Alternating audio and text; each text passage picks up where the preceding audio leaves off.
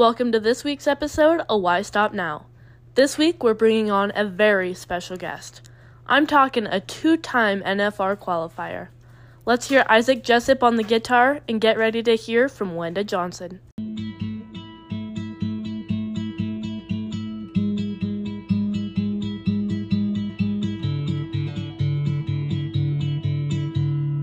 So I'm here today with Wenda Johnson.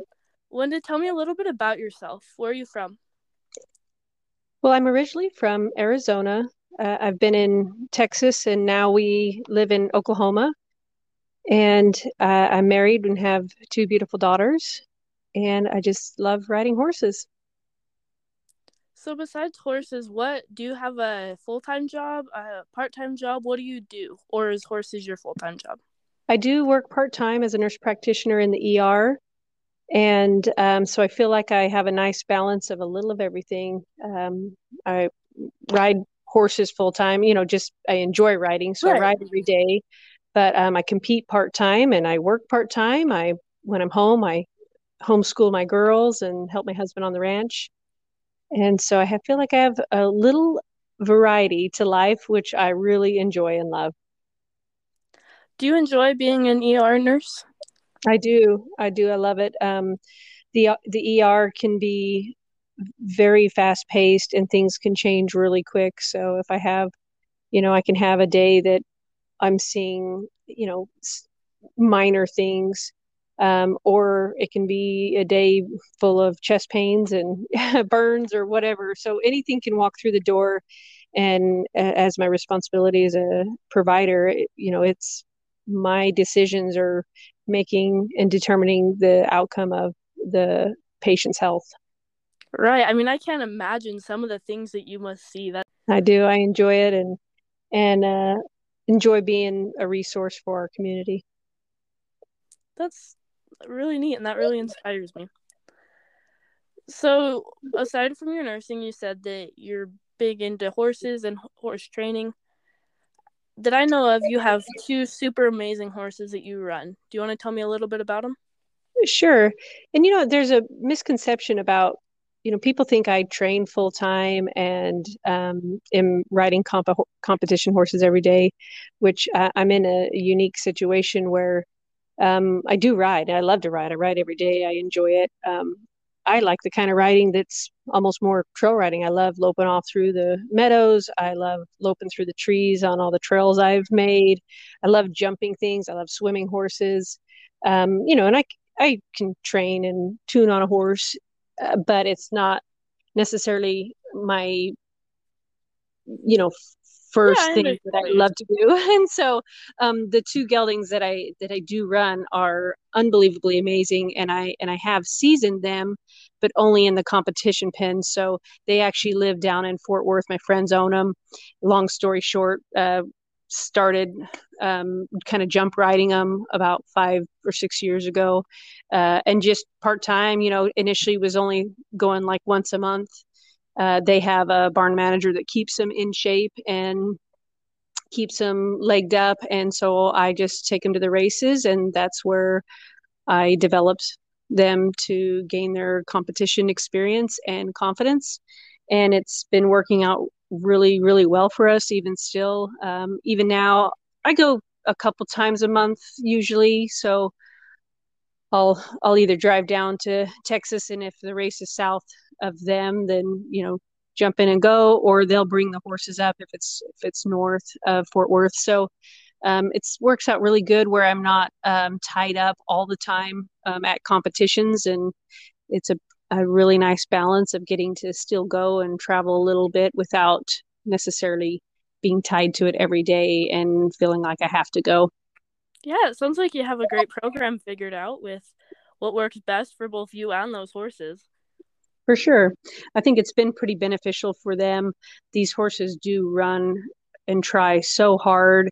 And I honestly think if they were being competed on more and ran more, that I don't know if they would physically, especially the first horse that I rode for him, physically, he couldn't handle more, that he just would run and turn so hard. So that, so just really competing once a month or a couple times a month was about right for him. And so I feel like long term, it's helped them stay sound. I think the horses, it's interesting to see, you know, when I pull up, they kind of get a little excited, you know, they see me, they know we're going to a race. And of course I spoil them, like tremendously spoil them, when I do take them. So, you know, it's a nice break from their home routine, which is very consistent, you know, the exercise regimen, you know, very, very, routine. And then we go to race and I let them do really whatever they want. And they listen so well that, you know, as long as they're listening, I just give them a lot of freedom. Great. And I mean, like I said earlier, something that I can tell that works for you guys, you've got that program figured out where it's like, I don't know, it's cool to me that they look forward to seeing you. Like you said, they can tell, they know what they're going to do. So it's like a treat to get to see you because they know that they're about to go to a rodeo. Yeah. And they, I think they enjoy it. I feel like both of them really enjoy running barrels. They look forward to it. They're excited, you know, even in the run, like, you know, Mac, his ears are up half the time. He's looking like, okay, is it our time? You know, and same with Mo. Yeah. He's like, are we ready? Let's go. And so I get a lot of satisfaction out of the development side of these horses. And they're, you know, they're young as you're bringing them along. Mac now is 9. So he's, I feel like he's pretty solid in where he's at, but Mo's only 6, you know, so developing them and helping them feel confident in that setting of an event or a barrel race or a rodeo, and feeling confident to go in and kind of go do their job, but yet still enjoy it. And I feel like they've developed some competitive edge because of it. Another thing I found interesting that you said is you're not hauling them all the time and going super hard. I looked up where you're standing in the world, and you've only been to 8 rodeos and you're sitting 4th right now. That's so cool to me that you're able to like make those rodeos that you do go to count, and it shows with your horses that they're not getting too hot, and that, like you said, they're young, or especially Mo's young, so getting to where he is, that's really cool to me. Absolutely. And you know, that's something, a personal preference for me. In the rodeo world, you can go to a ton of rodeos. I mean, some people can hit, you know, 3 to 5 in a week or a weekend. And that's fine if you want to go do that. But, you know, my approach is like any horse, they really, in their whole life, they only have so many runs, whether it's a year's worth of runs or 15 years worth of runs. They literally only have so many runs. And so I really do try to conserve and be really conscientious on where I'm running them. I try to stay off of bad ground. I don't want to hurt them. You know, these are geldings. You hurt them and it's a career ending injury. I mean, that's it. And so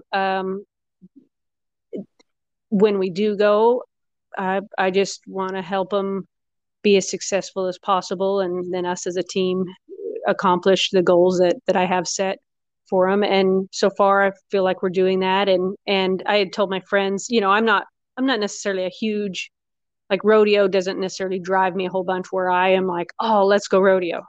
I just like to ride. So as long as I get to trail ride here and there, wherever rodeo I'm at, then I'm pretty happy. But my friends that own them really wanted their horses in the rodeo pens. And so I had told them when I first started, I said, well, if we can go to some of the bigger ones and, you know, just go to a handful, and be successful, then I'll do it. But I sure don't want to chase it and drag down the road a whole bunch, because that's just not really necessarily the lifestyle that I want for myself and even for my family. So, but it works for us. And here I am, you know, 3 years into it and still being able to enjoy it, go compete a little bit, do well, stay in the standings, and get to go to the, you know, I went to the finals last year on a pretty low counts both years. And I was grateful for that as well. So that first year that your friend said he wanted you to start running him on rodeo ground, is that, or in the rodeo pen, is that when you are, or years to make it to the finals? So they originally had their Black Horse Flash, that Dream's First Flash. And I rode him his futurity year back in 2016. And just, you know, said, I'll help you until you find a trainer, until you find, you know, what you want to do. And so I only rode him for about 10 months. And then they sent him with a rodeo girl. So I didn't ride him for a year. And then I got back on him a year later, back in 18. And even when I originally got on him as a futurity horse, they wanted a rodeo then. I said, look, I don't want a rodeo. I might just go find a rodeo girl. There's plenty of them. They all want to go rodeo. I said, that's just not what I want to do. And so when I got back on him in 18, they kept kind of asking me, and I finally, and really they just wanted to go to Fort Worth. That's where they live in Fort Worth. They went to the Fort Worth rodeo, saw the barrel racing. That's where they got excited about barrel racing and said, wow, our horse could do this. We want our horse at Fort Worth. And so in 18, they, you know, we want a rodeo. We want a rodeo. And I said, okay, fine. I'll go ahead and get my card just so that I can make it to Fort Worth. And I believe that was the year. So I got my card in like June, filled it at the first barrel race I went to, or my permit. And, right. So that would have been, so in 19 was the first year they limited Fort Worth. So I had my card, but I hadn't been to any rodeos. So 19 rolls around and I wasn't eligible to go to Fort Worth. And so I told them the next year, I said, well, you know, we'll go to enough to make top 40 so I can go to Fort Worth. And so 19, I only went to like 6 rodeos or something like that. Not many. And, you know, won a little money, but, you know, not enough to be top 40. Yeah. So it was 20 is when I went to San Angelo and was second. So that was, so I did have my card in 19, didn't go to the finals that year. In 20, so that would have been my, you know, coming into my second year, is when I went to San Angelo and was second at San Angelo. San Antonio had a qualifier and I made it into the finals, you know, won the wild card round, made it to the finals, and then COVID hit. And so when they opened everything back up in June, I was with 2 rodeos and sitting in the top 15. So I was like, well, I guess we might as well go to a few and try to hang in there and go to the finals, which I did. And that's the year it was at Texas. And then, you know, 21, same thing, just, well, guess I'm qualified for some of these winter rodeos, even though like Houston was still canceled, Fort Worth had been canceled, Austin was canceled. So I think I only went to just, I guess, San Antonio and San Angelo again, and but still had some success, you know, one San Angelo, one Reno, Coleman, and then went to a few others and stayed in the top 15 and ran last year at the finals. So this year was the first winter run I've ever made because they're actually, we're having the rodeos, and it's, you know, and it's been good. I went to those, 6 winter rodeos and, made the finals at all of them except for Austin, and felt like horses worked good and we had a little success. Yeah, it sure sounds like it. I mean, it's cool to me that you've got that figured out and how it just kind of fell into place for you. Absolutely. Did you enjoy the NFR more when it was in Texas or in Vegas? You know, it's, I did like Texas. The pin was, I like the setup of the pin a lot better. And not that, you know, Vegas is Vegas. It is what it is. You know, you're in this little skinny alley, you know, it's loud. You're stuck down in that alley for a while. So you have to have a pretty level-headed horse. You've got, you know, these flag girls running right by you as you're waiting. So it's, you know, down there for 5 to 10 minutes, whatever it is. And these horses are running by the, you know, the wagons going by, and, you know, you can feel the energy of in that pen. So, you know, there's pros and cons to both arenas, you know, and to me, an arena is an arena. You know, we go in, we make 3 runs and run out. It's more on helping that horse understand their job, staying confident and quiet through no matter what's thrown at them. And, you know, Fort Worth was easy and convenient because close to, you know, those horses stayed in their house. They lived 15 minutes from Arlington, so they stayed in their pens every night. They were turned out, you know, like a lot of benefit that way. So Fort Worth was great. I felt like it still had a lot to offer the people that came to watch. And I thought it was more seating, And the ground was decent. I mean, a little sticky some of the nights, but I thought they did a pretty good job on trying to keep the ground good. You know, Vegas's ground isn't very good. I mean, has rocks, and I mean, the whole time, all I did was pick up rocks any open arena time.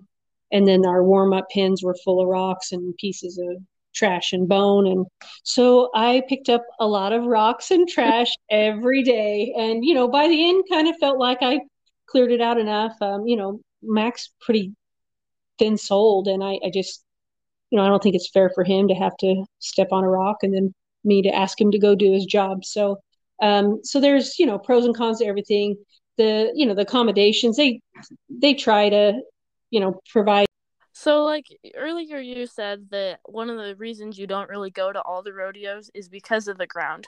You like to run your horses where there's the better ground at. But when you get to an event like the NFR, if it's a bad ground night, say you're 15th on the drag, are you going to go give it your all still? Or what's kind of your thoughts on that? You know, it's really tough because, one, you really don't know what's going on inside the pen.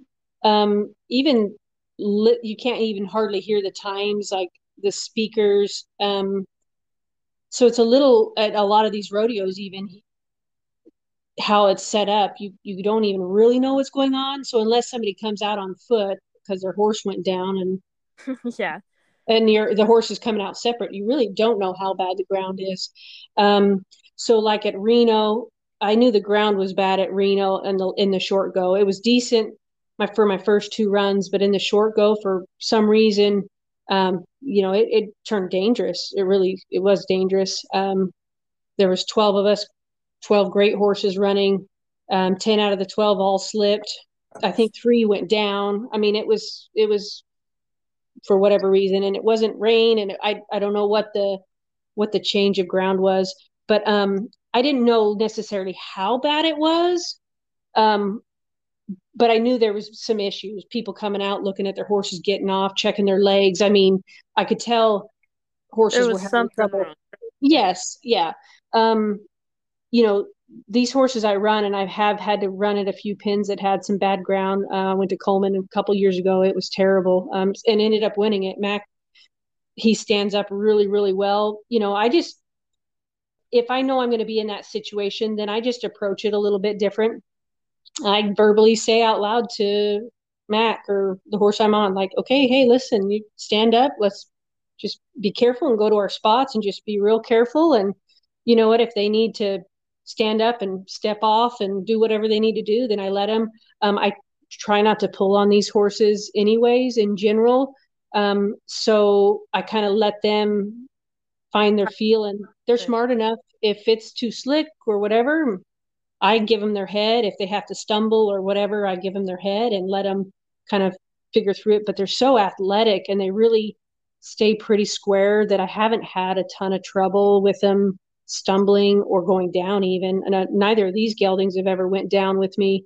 And even really haven't stumbled. I've had Mac trip a little. He tripped at Reno in that short go round, kind of slipped a little bit. But he's never really just had a real bad stumble. I had a pretty bad stumble on Mo at Odessa this year, and it was kind of an odd, you know, the ground was kind of dry, and there was a rut coming into one. And after he finished the first and he came across that rut, I think he just hit it wrong and stumbled pretty bad, kind of stumbled all the way across the pin. And I just give him his head, let him, you know, catch himself. And then I actually pulled him up. Yeah. So I pulled him up and just loped through and finished. So, you know, I think it just depends.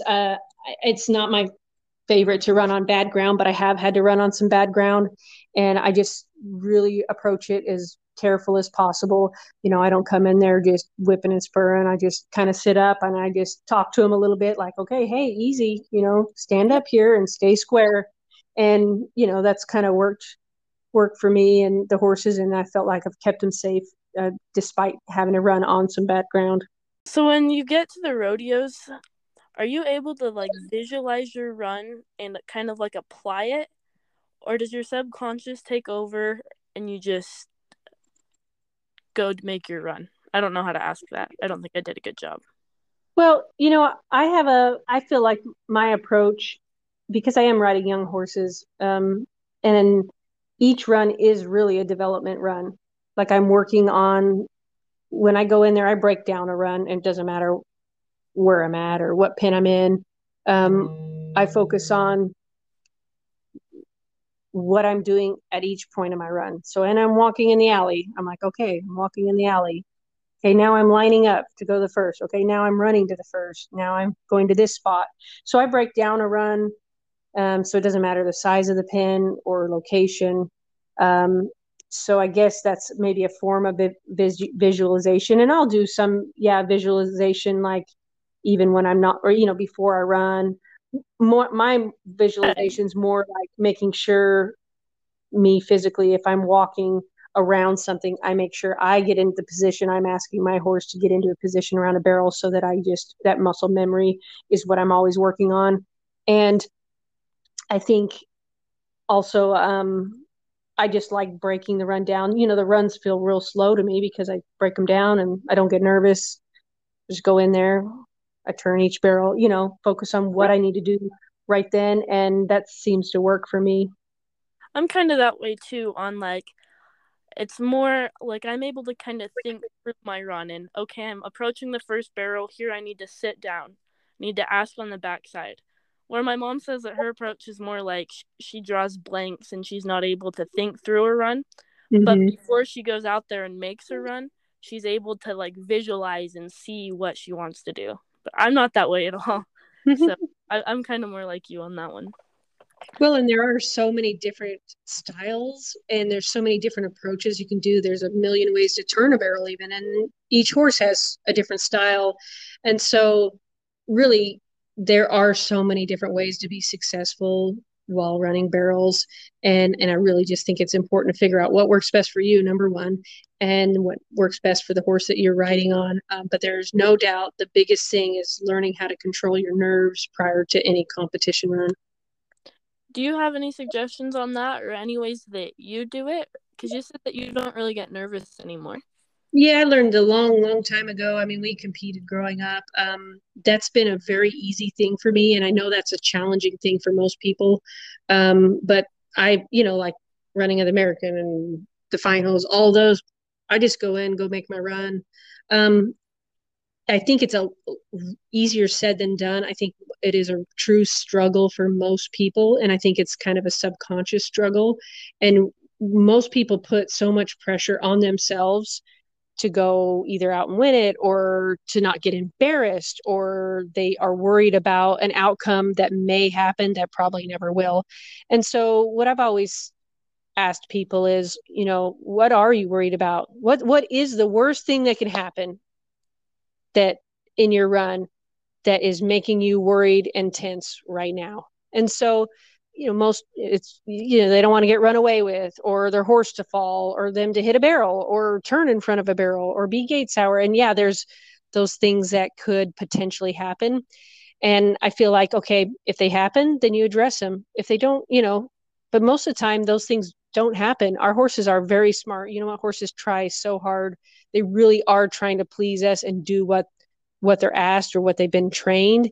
And half the time it's us getting in their way and us creating problems. And so if we can take a step back and remember, we have put time into this horse, or the horse has had enough time on them to understand their job and to go in there and go do their job. And I think a lot of people, I think it's our human nature that we want to maybe micromanage or tense up or make them do a turn or whatever.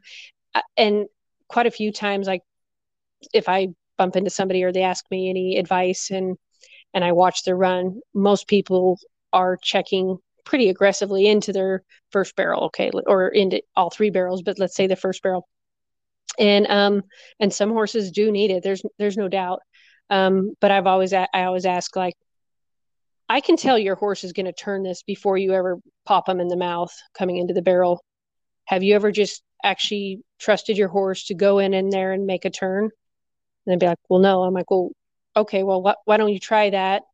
And if you can just not check them and let them come make the turn. And I'm going to say 98% of the people I've told that to text me back or call me back and say, oh my gosh, that was the best first turn I have ever had. And my horse just did his job. I'm like, yes, it's 12 years old. He knows his job. Let him go do his job. So, I think those insecurities. So what I'm getting at is I think those insecurities sometimes create issues that don't need to be there. And us being nervous going into a run creates more issues for us during the run than not, for the most part. So like that, you're tight, you know, if somebody's nervous before they run, they're tight, they're holding on their horse, they're squeezing, and that horse is getting excited and they're going, oh my gosh, what do I need to be scared of?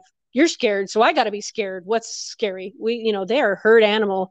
And usually the people are the alpha of the two. So that horse feels the rider getting scared. They become tight. And so the quieter you can be and the more relaxed you can be to go in and go make your run. And that starts with before you even remotely get close to the gate, the better off it can be for the horse and the rider. So many of the things that you've said, like, I can relate to.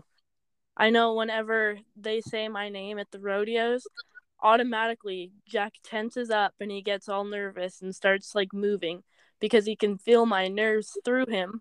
Sure. So automatically he wants to get nervous. Go ahead. Yeah, and I think I saw an article that a horse can feel a person's heartbeat like 4 foot away or something. So not even when you're on them, they can feel you when you walk up. And I, I'm sure you've seen that when somebody walks up aggressive to a horse. I mean, they feel that aggression or excitement or whatever. They are really sensitive. So all of a sudden your heart rate bumps up. He's going, oh my gosh, yeah, what is the time? Okay. Oh, we got to get ready. And then they start getting worried. And then by the time you go make your run, both of you are worried, and it does affect the run. I'm really glad you brought that up. And I think I read that article. That was really like informative, and it really opened my eyes to a lot of things. Yeah, I definitely think so. And but, I think it ultimately comes down to like, what is somebody's goal? I mean, what are they wanting to accomplish? What is their goal? Some people just want to go rodeo, and in this rodeo association, the WPRA, there is, unless you read the whole rule book, which I don't know anybody's ever read the whole rule book, there is so many different things, that you don't know or that you have to learn through either reading the rule book, calling them, or asking a friend, or learning it through experience, which is trial and error. And it can be really quite challenging. And they have so many different, like, they have the division circuit, they have the circuits, they have the WPRA tour, the PRCA tour, then the WPRA world standings. Like, so there's so many different almost levels within this organization that somebody really has to ask themselves, okay, what do I want to do? How do I want to accomplish the things, the goals that I have set? And I feel like this particular association, it's really hard to find information to, there's no like guiding compass. I mean, you kind of have to dig through things, or you have to look at the rule book, which is really challenging. That there's not a lot of just straight information out there for people. And even so for me, which I don't, I only rodeo a little bit the last couple of years, whatever. Like there's little things like I had no idea that the girls gave each other gifts that made the NFR. Had no idea. Literally a week before I went to the Texas one, and actually a friend, I'd said something about, yeah, well, one of the girls asked for a picture, my favorite picture. And I was like, okay, yeah, so here's a favorite picture, emailed them. And she's like, oh, it's for the gift exchange. And I was like, wait, what? A gift exchange? Had no idea. So unless, so there's things like that unless you've learned from somebody or you've heard, and that, of course, that's not, WPRA doesn't do that. That's just something that the girls do. And it's a really nice thing. But I had to scramble a gift last minute for the Texas one. But there's other things like, luckily I have some neighbors and they are really into rodeo and they follow everything. And she kind of kept me pretty lined out in 20. She'd be like, did you do this? Or did you do that? And I'm like, oh, I had no idea. Okay. So she called me right before the, you know, she said, did you enter the finals today? And I said, enter the finals? She said, yeah, you got to call ProCom. You only have a 24-hour time window. You got to enter the finals today. Had no idea that you had to actually call ProCom and enter the finals, or else you get fined, and it's a pretty big fine. And so there's a lot of little things that this particular association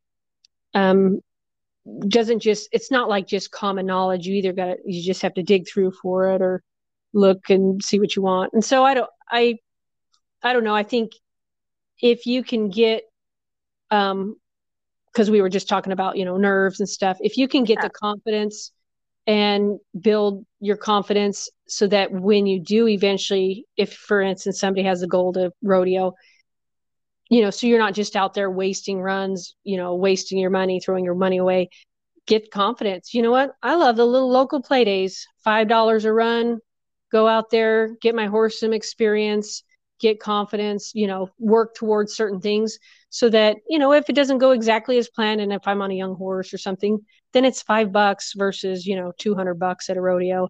Yeah. So I do think building that confidence, controlling the nerves more than anything, I think that is super important. And I know the bigger the event, most people, the more pressure they put on themselves, but you have to start getting control of those nerves somehow. And hopefully you do it sooner rather than later so that you're not kind of wasting some of these runs because you just get too worried. You lock up, you blank out, you have no idea what just happened and your horse carried you through. So lucky for a lot of those horses, it will just carry you through those times, right? Well, and, you know, I think there are some horses that will do that, but the most important thing is working on your own personal horsemanship. Your horse is really only as good as the rider. You can get the most jam up horse, but if you're holding them back, eventually they will step down to your level. That's kind of their nature. So the other thing I definitely say is get a coach, get somebody that'll help you improve your own horsemanship, whatever that is. I mean, and there's all sorts of different ways to ride and to handle a horse, but if you can do your very best at your highest level, then you're going to have a better chance of being successful. So that's kind of talking about, I mean, the goals that you set for yourself in each rodeo. Is there any goals that you specifically set at the beginning of the year, rather it be per rodeo or to make the finals? How do you approach that? You know, so I have such a different approach than most people. And because these are my friends' horses, they just want to see them at big events. And I don't really have a preference in rodeo. You know, like I actually just love those big barrel races. I like the slot races, the big barrel races. I like WCRA rodeos. So it doesn't, you know, there's so many different associations that I'm not just like, oh, I have to go pro rodeo. Like really, it didn't matter to me. I feel like if I am going to go and spend the time, if I can be successful and make it worth my time, make it worth the owner's time, that's probably more of a priority to me than actual particular associations finals. And I take so last summer was my first little summer run I ever did. The year before I only went to one rodeo over the 4th of July and people were like, did you do the Cowboy Christmas? I was like, I went to one. Does that count? I don't know. But so last year was my little first summer run. And, you know, the goal that I had set, you know, at that point in time was just, you know, I'd made the finals the year before. I was sitting good going into the summer run. So I thought, you know what, let's go ahead and see if we can make the finals again. I'm going to do it within reason.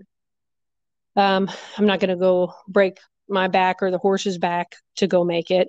But if we can make it on the lower count again, which we did, which I went to 25 rodeos last year. I think I came into it at 11th or 13th. I'm not sure. So that was kind of my goal going into it. Hey, if I go hit these few big ones and can be successful at the few big ones and still make the finals, great. If I don't make the finals, it's not the end of the world.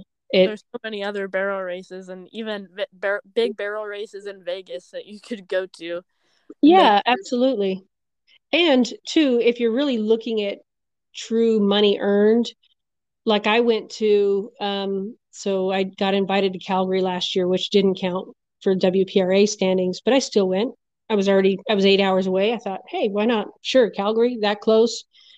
Might as well go. It kind of tied into my summer, and I had a little downtime between the Montana rodeo I went to and then Cheyenne. So I was like, perfect. So I went up to Calgary, did well in my pool, had a pretty bad slip in the semifinals. So I didn't advance into the finals, but you know, it was a profitable enough rodeo. And then I got invited to Days of 47, which isn't a co-sanctioned WPRA or pro rodeo. And between those two rodeos, I was close to 50,000 earned, just those two events that didn't count for WPRA. And by the end of the summer run that I was at, I had been to, I want to say 13 or 15 rodeos and was about the same money. And I mean, that was winning Reno, winning San Antonio or San Angelo, Coleman. So I had won some rodeos and been to 13 rodeos, and the monetary gain, I was only at the same amount of money earned that I had at those two events. And so, you know, really going down the road on the rodeo trail, you don't win that much money.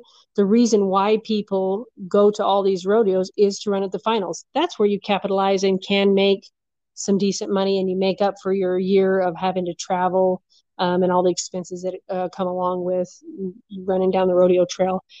So I think goal-wise for me, the finals is a great thing, and if I can make it, great. But if I don't, it's not the end of the world. I just really try to utilize on the runs I do go to that it just is worth the horse's time, my time, the owner's time, and still try to do it and enjoy it and have fun. Because if you're not having fun, then to me, it's not worth doing all the time if you're not enjoying it. Absolutely. It's always fun to win, right? Sure. Yeah. And everybody wants to win, you know, but we have to remember too, that everybody does literally want to win, and there is only going to be one winner.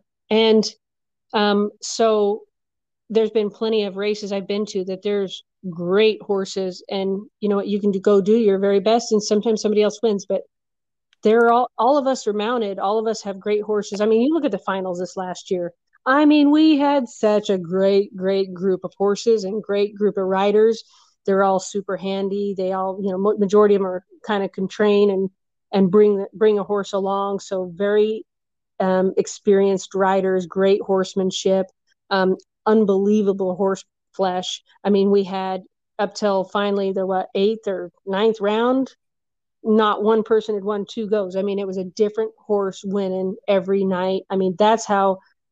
What a great set of horses that we had and riders. And I thought that was pretty neat to be competing with such great girls. So it could have been anybody's night because we were all mounted, and we all had the ability and that made it pretty fun. I kind of enjoyed that, to see the high level of competition that was at the finals this last year. That was kind of neat.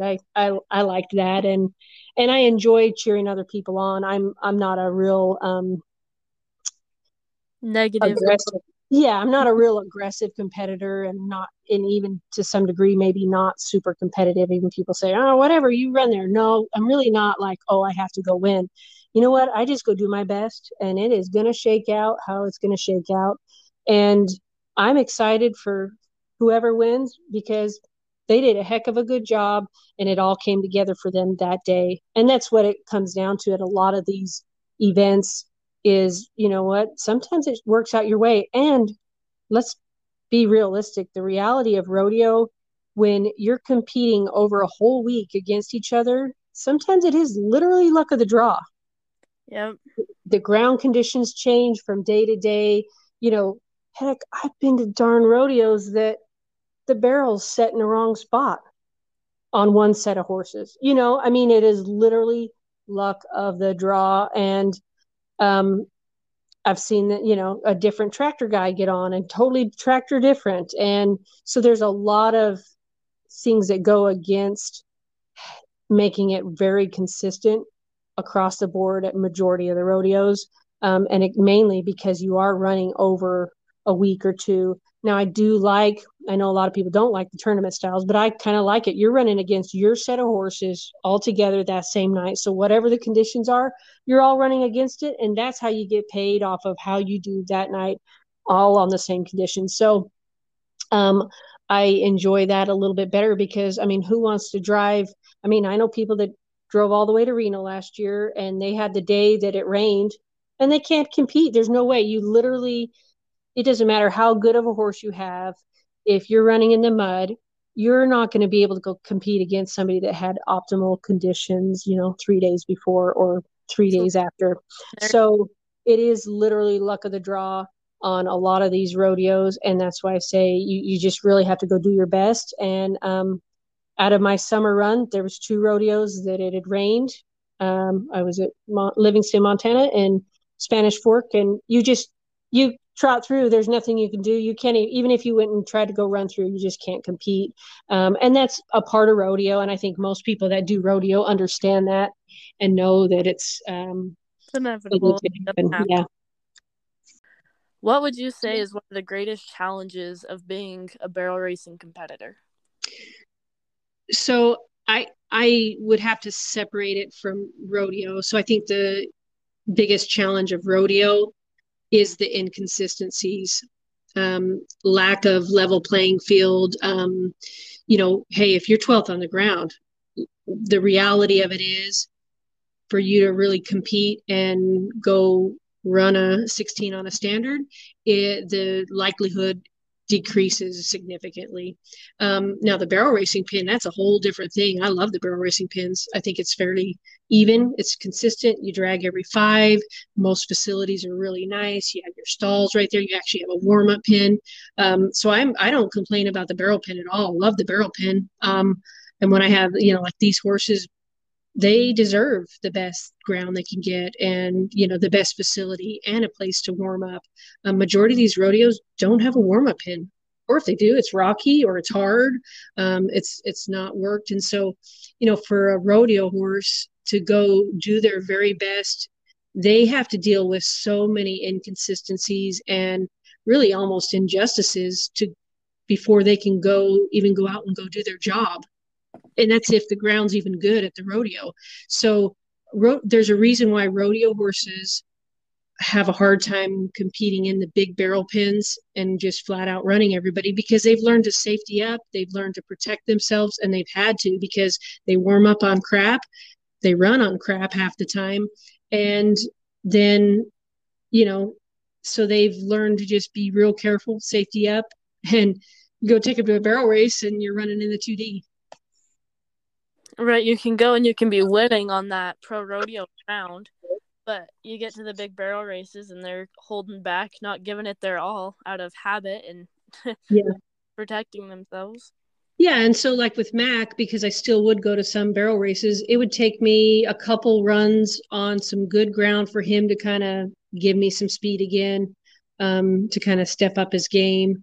And that's just the reality of it. And it's, you know, it's not his fault and it's nobody's fault that he has just learned to safety up. He's a smart horse and he stays square, luckily. So I've been able to even run on some bad ground and be successful, but it does take a little while to regain his confidence and really ask for a run when I do get to run on some good ground. So are you races like Lycia and Salinas, the Extreme Million this year, or are you mostly going to go to the rodeos this summer? You know, man, I'd love to go back to the Extreme race because that treated me really good. I went 2 years ago, you know, 158,000 that weekend. I mean, in what rodeo can you even do that? It was nice because I could run more than one horse. I ran Flash and Mac at that time that I had those two, and was like 1st, 4th, and 9th, 58,000. You know, at a great facility. The ground was amazing. The ground is awesome. Those were one of my favorite producers of all time. I mean, they keep that ground even and awesome if there's 500 runners or if there's 500 runners. Absolutely. And they do an amazing job. And so personally, that's what I prefer. I love that race. I've got a family trip in California kind of right. And I think it ends like the second or third day of the extreme race. And so I'm like, okay, how can I pull this? Because I really want to go. But I don't know if I'm going to be able to make it or not. But that personally, that's what I enjoy. I know the owners like the big rodeos.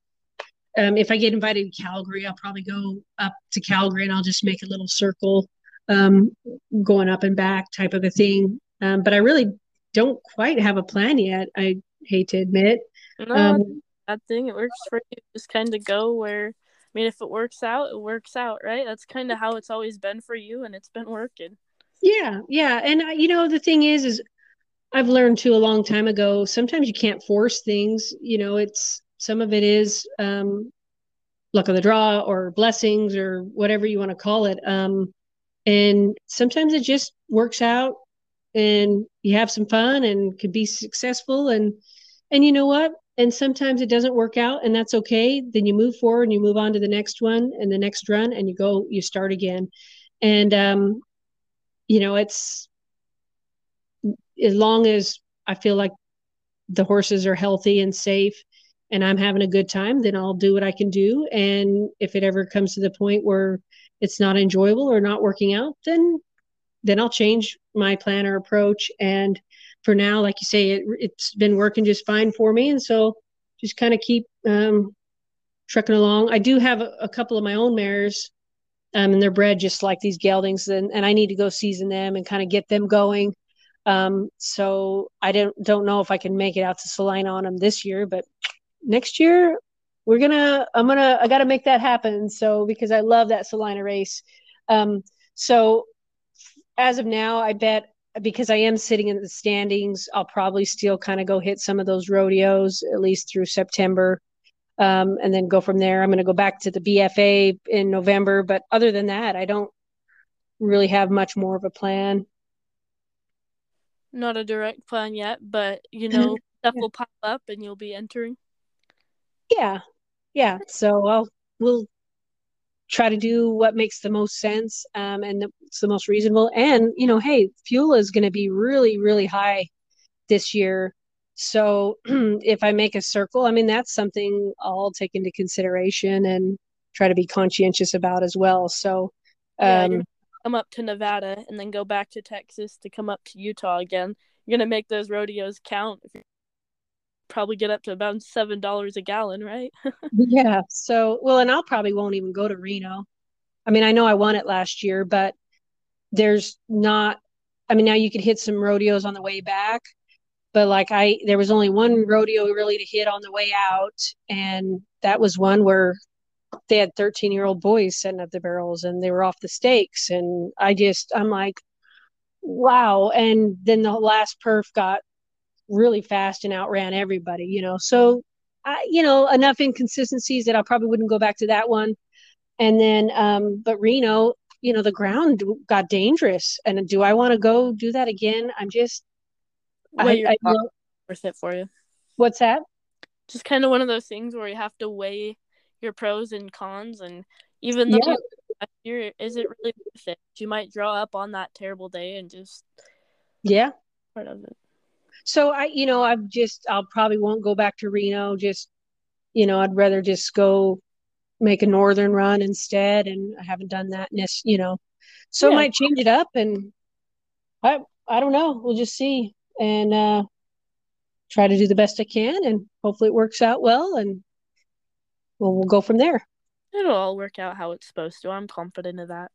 Absolutely. And, and I don't want to pick on the committee members too much, because these committee members, of all the rodeos I've been to, which hasn't been that many, but they come together once a year to put on a rodeo for the community and raise money. And they all mean very, very well, but they literally either don't know or just keep that whole thing of, hey, this is rodeo and we've been doing it this way for this long.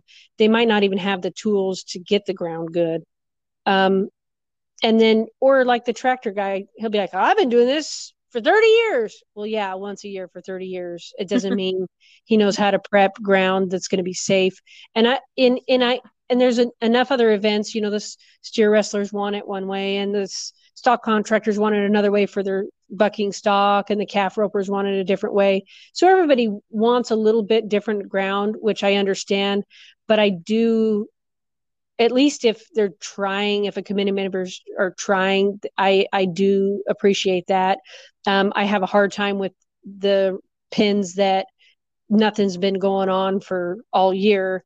Then they just go pour a bunch of water on it and then chicken scratch it. Then that's when you're going to get hurt. And it's because they just don't know. It's a lack of education. And I feel like that is the WPRA's responsibility to step in and say, look, you know, you're having a rodeo. This ground needs to at least be ripped and worked starting at least a week prior to. So this whole rodeo thing is knowing how to draw up. Yeah. If don't draw up in that first thing in the slack when they just barely worked it and it's got a hard pan underneath, you're going to get in a wreck. And so, so at least that is with these committee members, they really do mean well. It's just a lack of knowledge and experience. And even though they think it's fine, like, so even Reno becoming the ground went terrible. And they say, and you try to talk to them about it. They're like, well, it wasn't that bad because, you know, Haley ran a 7 on that standard. And I ran a 9 in the finals. I'm like, doesn't mean the ground wasn't dangerous because it was dangerous. We just happen to have good enough horses that can overcome that. But this ground was dangerous. And that horse probably got hurt. You know, the one that went down, there was one that went down pretty bad. I can't remember who was riding it. But two or three went down. The girls didn't fall off, but I mean, looked like it hurt them. And the ground's dangerous, but you can't even talk to they just don't understand. They don't have enough knowledge. They're not horse people. And they say, well, it's not that bad because the times were good. Well, that, you know, that's not necessarily the case. So, so there is that challenge or balance of having the committee members who really are meaning well, but that just don't have enough horse experience or ground preparation experience to make it as beneficial for everybody that it can be. I don't know. I mean, there's kind of a little rundown on some of the challenges that I've definitely seen in the rodeo pens and you know, most people, we put up with it because you want a chance to go run at the finals and do the very best you can at the finals. And we all know that the finals holds a lot of prestige. And I think that's what drives a lot of people to make it. That's what drives my friends who owns these horses. They want to see their horses at the finals. It's as simple as that. They want them at big pins and the recognition and that type of thing. And I understand why, but it doesn't come without its challenges, I guess. Let's just say that. So I won't keep you for too much longer, but before I let you go, I got to ask what advice you'd give to someone who dreams of making the NFR. Well, I do think understanding what your true goal is, number one, and that can change as you progress, just like mine did. I initially got my card so I could make it to Fort Worth. Well, I ran at the finals before I ever ran at Fort Worth this year. You know, 2 years later, I finally ran at Fort Worth once they finally had a rodeo. And, so I know that goal can change, but I think, you know, having a goal, I think the most important thing though, honestly, is horsemanship, working on your ability as a rider to help you compete at the level that you want to compete at. And it's easy as people to expect our horses to go do their very best. So why aren't we expecting us to step up and be in shape and to be the best with our timing, to use our body properly, to help our horses go be successful? And I know it's a human nature thing. But if we're putting that expectation on our horse, we should have that expectation on ourselves. And it breaks my heart to see it when, you know, a mistake happens out in the pen and somebody takes it out on their horse. And I'm like, man, that was all rider error. That horse was doing exactly what it was told to do, and yet it's still the horse's fault when the rider miscues them or their timing is off and they take it out on their horse. And that's probably the hardest thing for me to see, I think, because I love horses. And hey, I'm not perfect. I am not the best trainer. I am not perfect. There's times I miss my spots or my timing is off. And that's me. That's all me. And you know what? I say, nope, that ain't happening again. Tomorrow we're fixing that, because that is not fair to my horses to have to put up with that. And so I think that you see that and you can reflect on, all right, this is what I did. I put my horse in that situation. So you're going to go work on it together instead of getting mad, jerking on your horse, and then going to another race. I mean, you're able to work on that, recognize it, and fix it. Well, and there is a timing. I'm not saying you never get after a horse, but if you have to step in and correct something, there is a timing with it, and you've got to release him at the right time, or else that horse just thinks they're getting in trouble and they don't know why. And it takes a lot of feel and timing to make those corrections without just browbeating a horse. And that just takes experience and it takes practice. And I think it takes having a good team around you. I think a good coach makes a big difference, that points things out. Hey, I got a coach. My friend, she watches every one of my videos. She comes with me half the time. And boy, if my elbow's in the wrong position or my hip or my hand, oh, coach gets me. She'll be like, what? Hey, yeah. Like, well, that's why this happened, because your positioning caused this. And it is true. But, we're in the heat of the moment. Sometimes we don't feel that. And you really do need to video your runs. You need to watch them, break them down, and fix what you need to fix so your horse can be successful. Perform to the best of their ability if you perform to the best of yours. Absolutely. Hands down. And be accountable for your own actions, because the few, every once in a while I'll come across somebody and they're like, I just want to win. And I'm like, well, what are you doing so you can? Well, I just need a horse so I can go win. No, I'm saying, what are you doing? What do you need to do to improve yourself so you can go get on that level of horse and go win? So it's being accountable and being aware is really important in this. Look, this is a very competitive world, barrel racing. There are a lot of super nice horses and a lot of great riders. And sometimes it's, you just get on a run and it's your day to win.